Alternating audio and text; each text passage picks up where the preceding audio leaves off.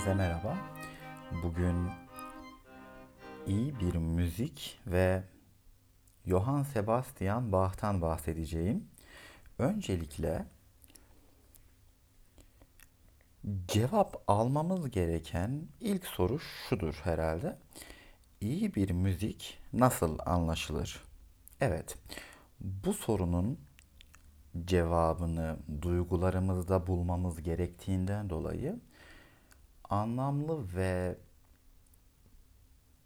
net cümlelerle konuşmak oldukça zor. Çünkü kelimelerin ve cümlelerin ötesinde bir var olma durumundan bahsediyorum. Elimden geldiğince bu sorunun cevabını aktarmaya çalışacağım. Evet, iyi bir müzik onu bütün hücrelerimde duyabiliyorum. İşte güzel olmanın tanımı da burada yatıyor. O sesli olanın sessiz ruhta anlam bulması. Tüm bedenim beni anda tutmaya çalışıyor. Bu benle aynı kaseden içenin elinden çıkmış olma hali. Ruhumun da kardeşleri var diyebiliyorum. Fark edebiliyorum sıkılmamayı. Çünkü zihnim sessizleşiyor. Ya da aldığı müsaadeyle o da özgürlüğünün tadını çıkarıyor. Tıpkı hücrelerimin yaşadığı gibi. İşte böyle iyi bir müzik fark edildiğinde kalp onunla el ele tutuşur ki uzun yolun dolambaçlı yolları sıkıcı gelmesin diye. Anlayabilirsen uçurumun engin şarkısını da korkuyu da dansına ortak edebilirsin. Onu sadece eğlencede değil, yaz mevsiminde de yüreğinde anarsın. İyi bir müziği fark ettiğinde tanımı ve kelimeleri seyre bırak. Bırak ve hücrelerin dansına şahit ol. Bunun tadını sadece alanlar bilir. Ben ve bizlerim bunu Johann Sebastian Bach'ta bulduk. Diğer yüreklere kılavuzluk edemem. Hayatı ve eser analizleri konusunda Aydın Büke'nin eserini okuyabilirsiniz. 500 sayfaya yakın eserde oldukça ciddi bir şekilde hem hayatı hem de eserlerinin analizi konusunda oldukça titiz bir çalışma yapılmıştır. Evet, şimdi bu girişi yaptıktan sonra Bach'ın yaşamından ve onun yaşamında beni ilgilendiren bazı şeylerden bahsetmek istiyorum. Evet, Bah ailesi, Bah ailesinin geçmişi 15. yüzyıla kadar inmektedir. İlk karşımıza çıkan Bah, ismi Vitus Bah, Macaristan'da yaşamaktadır. Kendisi mezhepsel sorunlardan dolayı Macaristan'dan Almanya'ya göç ediyor. Weimar kenti yakınlarında Weimar kasabasına yerleşiyor. Vitus Bach bir değirmenci. Çok ilginç değil mi? İlk Bach bir değirmenci ama müziği seven bir değirmenci. Nitekim oğlu Hans Bach borazancı olarak görev yapıyor. Onun da oğlu Christoph Bach ise sarayda bir müzisyendir. 1645 yılında Christoph Bach'ın ikiz oğulları Ambrosius Bach ve Christoph Bach dünyaya geliyor. İkiz kardeşler de hayatına müzisyen olarak devam edecektir. Bizim Johann Sebastian Bach'ın babası Ambrosius Bach üflemeli çalgılarda başarılıdır ve Erfurt'a yerleş, yerleşecektir. 1668 tarihinde şehrin kürkçü ailesi olan Lammerhurt ailesinin kızı Elizabeth Lammerhurt ile evleniyor. Sonra evli çift Eisenach'a taşınıyorlar ve Dükalık Sarayı'nda çalışıyorlar.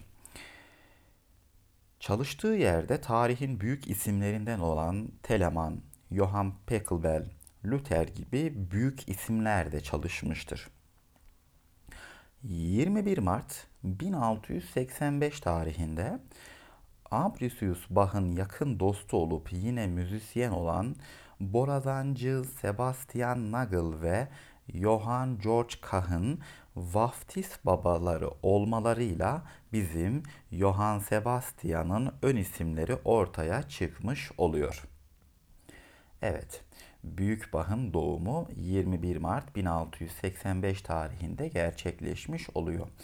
Bach oldukça erken yaşta yani 9 yaşında annesini 10 yaşındaysa e, babasını kaybetmiştir. Sebastian Bach ve onun küçük kardeşi Jakob büyük abileri Johann Christoph ilgileniyor. Aynı zamanda müzisyen olan Johann Christoph kardeşlerinin eğitimleriyle de oldukça yakından ilgilenmiştir. Evet, Bach abisinin yanında ilk göz ağrısı olan org ile tanışıyor ve tüm ömrü boyunca ona Tanrı'nın hediyesi olan o yetenek işte burada keşfediyor.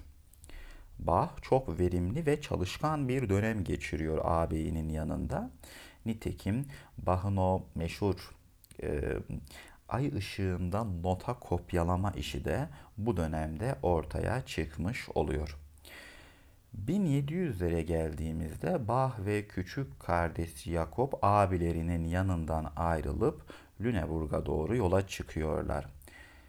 Evet yaklaşık 350 kilometre boyunca yürümek zorunda kalıyorlar ve Bach o meşhur yürüyüşlerinden ilkini böylece meydana getirmiş oluyor. Bach burada henüz kanınlaşmayan o güzel çocuksu sesiyle korada söylüyor. Sonra sesi kalınlaştığından dolayı oradan ayrılmak zorunda kalıyor ve Bach ünlü ork yapımcısı Johann Balthasar Hölt ile burada tanışıyor. Evet sonrasında Bach o meşhur yürüyüşlerine devam ediyor. Lüneburg'dan 50 kilometre yürüyerek Hamburg'a gidiyor. Henüz 15 yaşlarında olan Bach maddi açıdan oldukça zor bir durumdaydı ve bu yolculukta parasız olarak çıktığı söylenir. Bir efsaneye göre Bach yolda yürürken aç ve bitap durumdayken bir hanın önünde durur. Pencereden gelen o nefis balık kokusuyla içine çekerken pencereden bir tane sardalya balığı atılır.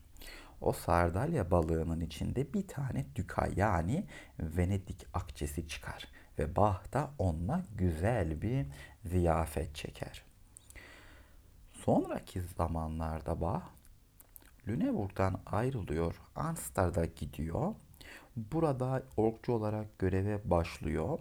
Bah buraya gelmeden önce burada bir yangın çıkıyor ve yeni bir orgun yapılıp Bach'a emanet edilmesi tam 7 yıl sürüyor. Evet yeni bir orgun yapılması oldukça emek ve zaman isteyen bir süreçtir. Buradayken Bach ilk eserlerini veriyor. Evet ilk eseri sevgili ağabeyin ayrılışı için Capriccio. Ağabeyi Johann Jacob'un İsveç kralı 12. Karl'ın ordusuna katılmak için Bach'ın yanından ayrılması. Bach ona karşı hissettiklerini ve bunu yapmamasını ilk eseriyle dile söylemiş oluyor. Sonraki zamanlarda Bach 1707 yılında Arnstadt'ta Maria Barbara ile evleniyor. Sonra Weimar'a taşınıyorlar. Burada Duke William Ernst ile sorun yaşıyor. Hatta bir ay kadar hapis bile yatmıştır. Bu zaman içinde ise iyi düzenlenmiş klavye adlı eserini burada yazdığı söyleniyor. Sonrasında diğer Alman memleketlerine yolculuklar yapıyor. Mühlhausen, Lübeck, Dresden, Köthen gibi Alman şehirlerinde yolculuklar yapıyor. Evet Bach Köten'de Prens Leopold'la oldukça samimi bir ilişki kuruyor. Prens müziğe çok ilgili ve Bach'ın müziğine de oldukça saygı duyan birisi. Ayrıca gelirine oranla oldukça büyük diyebileceğimiz bir saray orkestrası kuruyor. Bach yine burada kendisi gibi bir müzik ailesi olan Abel ailesiyle tanışıyor. Christian Ferdinand Abel'le birlikte çalıyorlar. Hatta Brandenburg konçertoları o en meşhur eseri onu Abel'e gönderiyor. Köten Prensi Leopold Bach'ı ve orkestrayı da alarak bugünkü Çekya topraklarında bir kaplıca şehri olan Karlsbad'a gidiyor. Burada üzücü bir olay meydana geliyor ve Bach sevgili eşini kaybettiğini burada öğreniyor.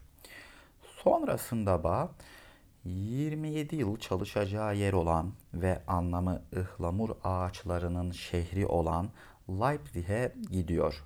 Thomas Kilisesi'nde kantor olarak çalışıyor. 1701 yılında Leipzig'te Telemann önderliğinde o dönemde yeni yeni meşhur olan kafelerde müzik yapmak amacıyla Collegium Musicum adıyla bir grup kuruluyor ve böylelikle müzik kilise ve saraylardan çıkmasına öncülük ediliyor. Nitekim Bach da Collegium Musicum'da katılıyor ve o meşhur kahve kantatını burada yazıyor. Evet, müziğin insan hayatında kişisel bir eğlence değil de çok daha büyük bir amaca hizmet etmesi inanılmaz bir şey. O dönemin insanlarıyla günümüzün müzik anlamındaki yaşantısı oldukça farklı. Müzik bir iş ya da bir geçim e, geçim derdi vesaire olmanın ötesinde bir ailenin itibarı ve varlık nedeni. Bunu özellikle Bach'ın çocuklarında da görebiliyoruz. Ve bu mesleklerle insan yaşamlarının bu denli iç içe giriyor olması gerçekten o dönem Avrupa'sının niçin bu kadar büyük olduğunu ve o dönemdeki büyük isimlerin nasıl parlama şansı elde ettiğini bize en güzel gösteren unsurlardan bir tanesi. Evet gerçekten o döneme ait özellikle müzikle çok ilgili olan biriyseniz o döneme karşı çok büyük bir sıcaklık ve yakınlık duymanız kaçınılmazdır. Tabii ki her şeyde olduğu gibi o dönemde de şu anda geride olan yani genelleme yapmadan bunu söylemek çok önemli. Evet bunları belirttikten sonra Bach artık yaşlanıyor ve hastalanıyor. Şeker hastalığı ve onun tetiklediği ayrıca karanlık gecelerde mum ışığında yapmış olduğu çalışmalar onun gözlerinde kataraktın oluşmasına neden oluyor. Bu sıralarında aralarında sürekli sorun bulunan kilise yönetimi ve onun yerine geçecek olan kişiyi Bach'tan habersiz şekilde seçmek için gayri resmi bir yarışma düzenliyor. Yani onlar artık yaşlı Bach'ın ölümüne kesin gözüyle bakıyorlar. Ama Tanrı'nın lütfuyla Bach ani bir düzelme gösteriyor. Bunun üzerine Bach kilise yönetimiyle aynı salonda din dışı kantatını çaldırıyor. Bach, kilise yönetimine gereken cevabı kendi yüksek perdesinden işte bu şekilde veriyor. Bu kantat Apollo ve Pan'ın müzik yarışması. Al eline lirini Apollo. Daha güzel değil hiçbir şey senin şarkılarından. Çoğalt artık müziğini ve şarkılarınla saldır. Bach bu şekilde o meşhur ustalığının sonucu olarak harf uyarlamaları da yaparak kendine cephe açanlarla işte bu şekilde dalga geçiyor. Evet, Bach sonraki dönemlerde daha doğrusu çok uzun olmayan bir dönem sonunda anestezinin olmadığı bir zamanda ünlü İngiliz hekim Handeli'de aynı ameliyatı yapan o hekim bir katarakt ameliyatı yapıyor Baha. Fakat bu operasyon başarılı olmuyor.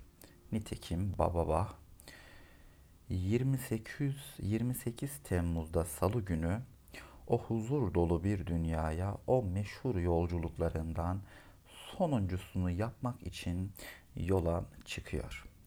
Evet, Bach'ın o meşhur yolculukları demişken insan şöyle bir duygusal hissiyata diyelim kapılıyor.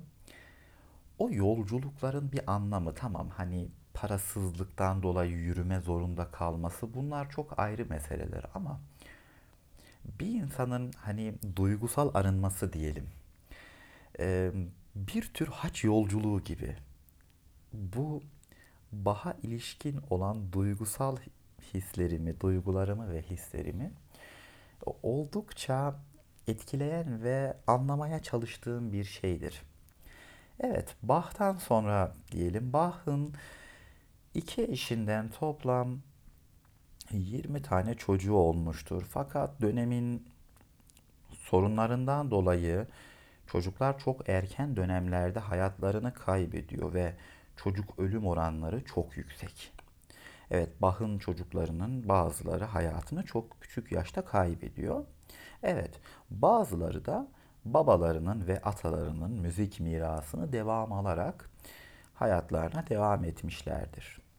Carl Philipp Emanuel, William Friedman, İngiliz Bach olarak adlandırılan Johann Christian gibi. Evet, bu Bach'ın oğullarının da müziklerini dinleme şansım oldu ama ne yazık ki hepsini toplasak babalarının bir tırnağı bile etmezler. Evet, son olarak şunları da ifade edip bu podcast'i sonlandırmak istiyorum. Bach'ın ölümünden sonra aradan bayağı bir zaman geçtikten sonra 1829 yılında Matthäus Pasyonu tekrar gün yüzüne çıkartılıyor Mendelssohn tarafından. İşte Bach hakkında araştırmalar böylelikle başlamış oluyor. 1837 tarihinde Robert Schumann Bach Derneği'ni kuruyor. 1900'lerde ise tam 46 ciltlik bir külliyat tamamlanmış oluyor. Evet, Bach'ın hayatı genel olarak müzik hakkında söyle, söyle, söylemek istediklerim bu kadar. Umarım beğenmişsinizdir. En son olarak şunu da ifade edip bu podcast'i sonlandıracağım. Yaklaşık 3 yıldır süren Bach sevgim sonunda Bach'ın bütün kantatlarını tek tek defalarca dinledim. Bu şerefe nail oldum ve yaklaşık 150 tane çalma listesi oluşacak şekilde gerek Spotify'da gerek Apple Müzik'te Dere değil Deniz listesi adında yer almaktadır. Evet, Bach'ın Almanca'daki ismi dere anlamına geliyor. Fakat Beethoven ona dere değil deniz demiştir ve ben de bu ismi alarak böyle bir çalma listesi oluşturdum. Eğer takipte kalırsanız Bach'ın diğer bütün eserlerini de denizde değil okyanus adında toplayıp yine Spotify ve Apple Müzik'te dinleyebileceksiniz. Evet, dinlediğiniz için çok teşekkür ediyorum. Başka bir podcast'te görüşmek üzere.